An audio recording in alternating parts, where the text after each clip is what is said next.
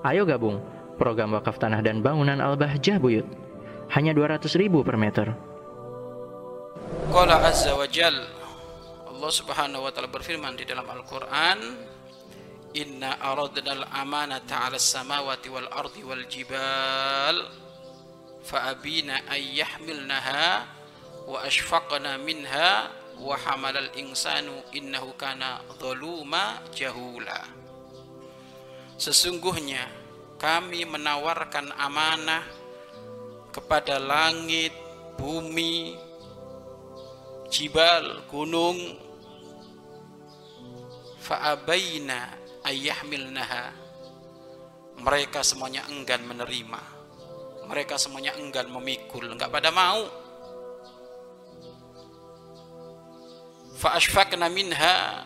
Mereka merasa khawatir menjadi pengkhianat. Khawatir enggak amanah. Khalifah di muka bumi ini pernah ditawarkan kepada penduduk langit ya. Ditawarkan oleh Allah. Kepada segala makhluknya Allah. Tetapi mereka semuanya menolak. Nggak mau. Khawatir tidak tidak tidak amanah. Wahamalah insan. Maka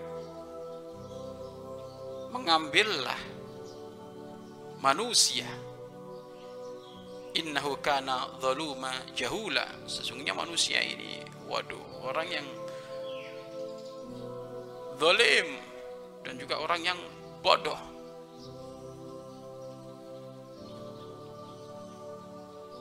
Mula-mula mungkin tabiatnya seperti itu tetapi setelah dia beriman kepada Allah mendapatkan bimbingan Allah maka menjadi manusia yang amin yang jujur mula-mula manusia ya namanya manusia.